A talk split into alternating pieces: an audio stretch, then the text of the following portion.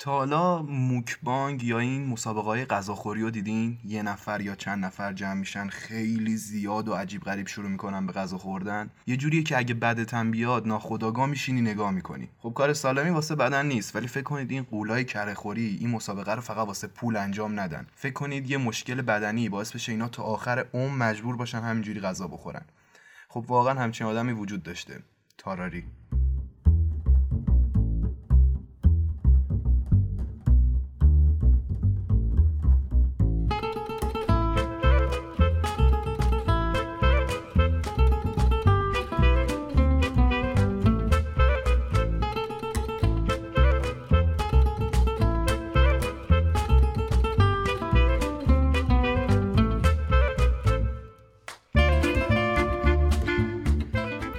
تاراری حدود سال 1770 تو فرانسه به دنیا اومد. تقریبا همون سالایی که ماری آنتوانت ازدواج کرد و به فرانسه اومد. می‌تونید داستان ماری آنتوانت رو تو اپیزود اولمون بشنوید. تاراری مثل بیشتر آدمایی که تو اون دوره زندگی می‌کردن تو خانواده فقیری به دنیا اومده بود. خانواده تاراری خانواده کشاورز بودن که فقط اندازه بخور نمیر درآمد داشتن. میگن تاراری به اندازه اشتها داشت و تو خوردن حریص بود که می‌تونست یک چهارم یه گاو تو یه روز بخوره برای اینکه بفهمین این عدد چقدر بزرگه من رفتم یه ضرب و تقسیم کردم دیدم میشه تقریبا 230 کیلو گوشت شاید فکر کنید که خیلی هیکل یتخری داشته یا حتما از این آدمایی بوده که به خاطر چاقی نمی‌تونسته راه بره ولی بزرگوار تو سن 17 سالگی فقط 45 کیلو داشته. به هر حال تاراری صاحب ظاهر خاصی هم بوده. انقدر ظاهرش خاص بوده که بزرگ بودن دهنش هنوزم مشهوره. واسه اینکه بفهمیم چقدر دهنش بزرگ بوده میگن که می‌تونسته مثل سنجابا که تو دهنشون غذا می‌ذارن اونم 12 تا تخم مرغ تو دهنش همزمان بذاره. دندوناش هم لکهای عجیب غریب داشتن. وقتی که غذا نمیخورده انقدر پوست شکمش شل می‌شده که می‌تونسته بپیچه دور کمرش به معنای واقعی. ولی وقتی هم که غذا میخورده حسابی شکمش بزرگ می‌شده. دیگه از اون پوست شل خبری نبوده. بزرگوار خیلی هات بودن یعنی حسابی بدن داغی داشتن جوری که همیشه داشته عرق می‌کرده. تازه با توجه به استانداردهای بالای بهداشت کشاورزهای قرن 18 فرانسه تاراره همیشه بوی بدی می‌داده. ببینید دیگه چی بوده.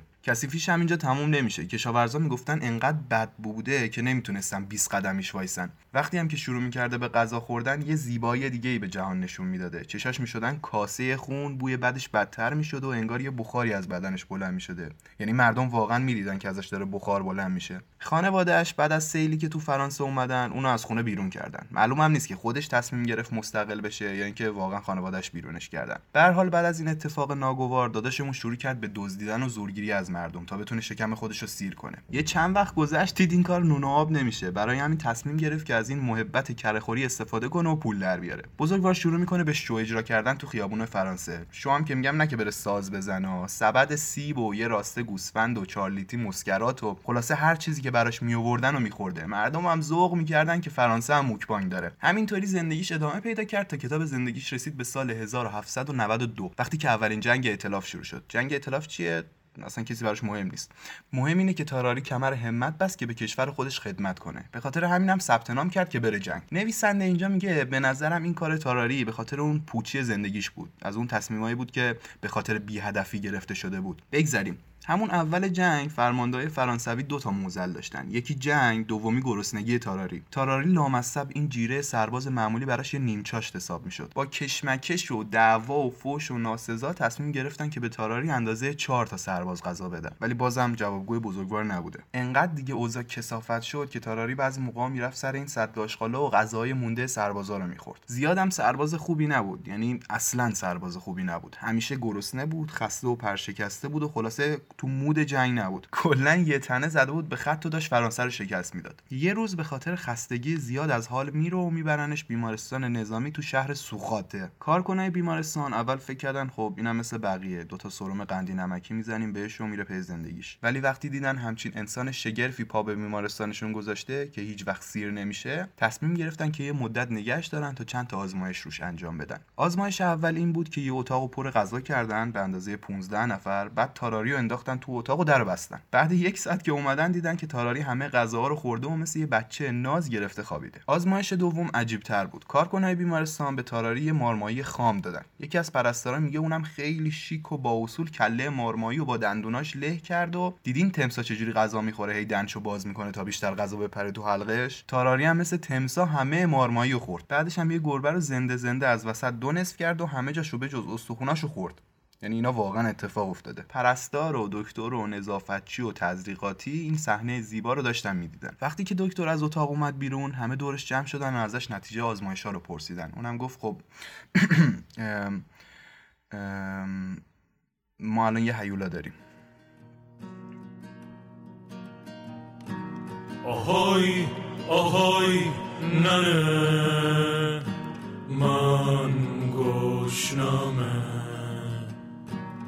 آهای آهای ننه من گشنمه کوچیک بودم حالیم نبود دنیا پر از گرگننه بزرگ قصه ها چقدر خیلی دلم تنگننه قد منو کلون در قد دنیا سادگی.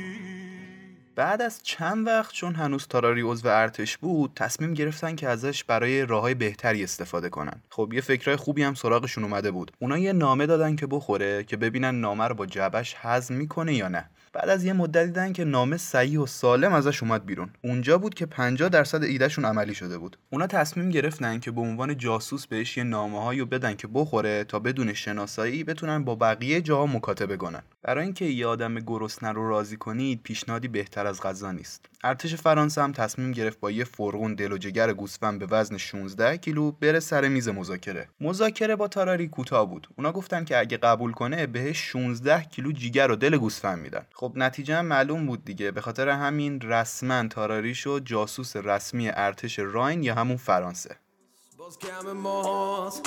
میگن که کیپم وصله همه چی هستش. زده بالا. می‌گیرم نمیدم پس به نداره گنگست شهر ماها. با رفیقام همه تو دانس همه بالانس باز کم ماست. میگن که کیپم وصله همه چی هستش داده بالا.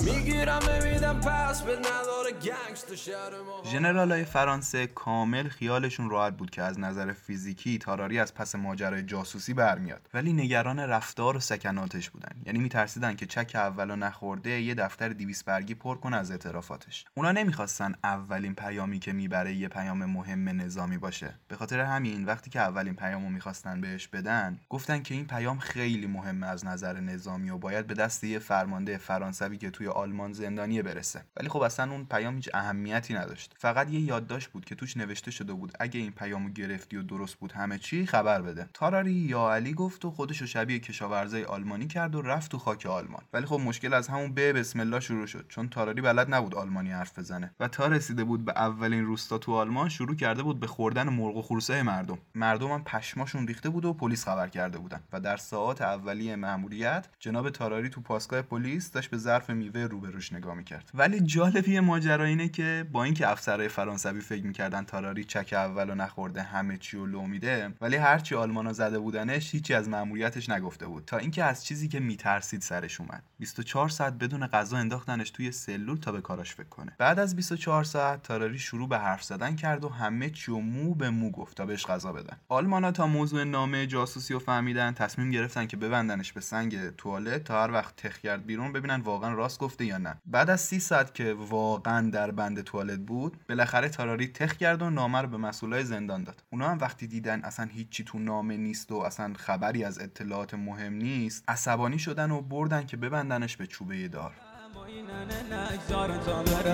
ننه دارن منو می‌برن جلوشو بگیر منو نبرن ننه دارن منو می‌برن جلوشو بگیر منو نبرن. های ننه من مسافرم گریه نکن.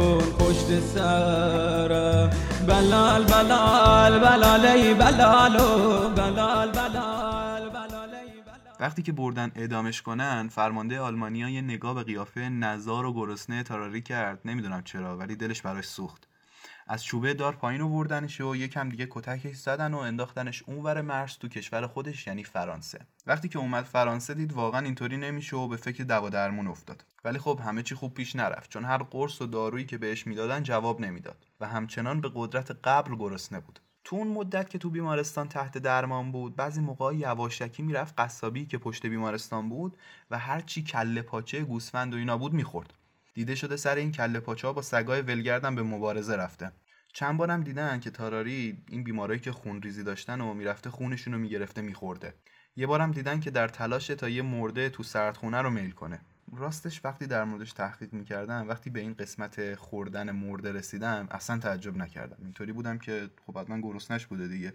ولی چیزی که واقعا باعث میشه بگم پشمام این بود که یه بچه 14 ساله تو بیمارستان گم میشه. این دیگه خیلی چیز غیر قابل درکیه. وقتی که این اتفاق میفته همه فکرشون میره سمت تاراری و میفتن دنبالش که بگیرنش. ولی با یه چابکی خاصی وقتی دنبالش افتادن از بیمارستان فرار می‌کنه. تاراری بعد از اینکه از بیمارستان فرار کرد چهار سال بیرون خونه زندگی می‌کرد. خب خودتون می‌دونید دیگه چی شده تو این چهار سال.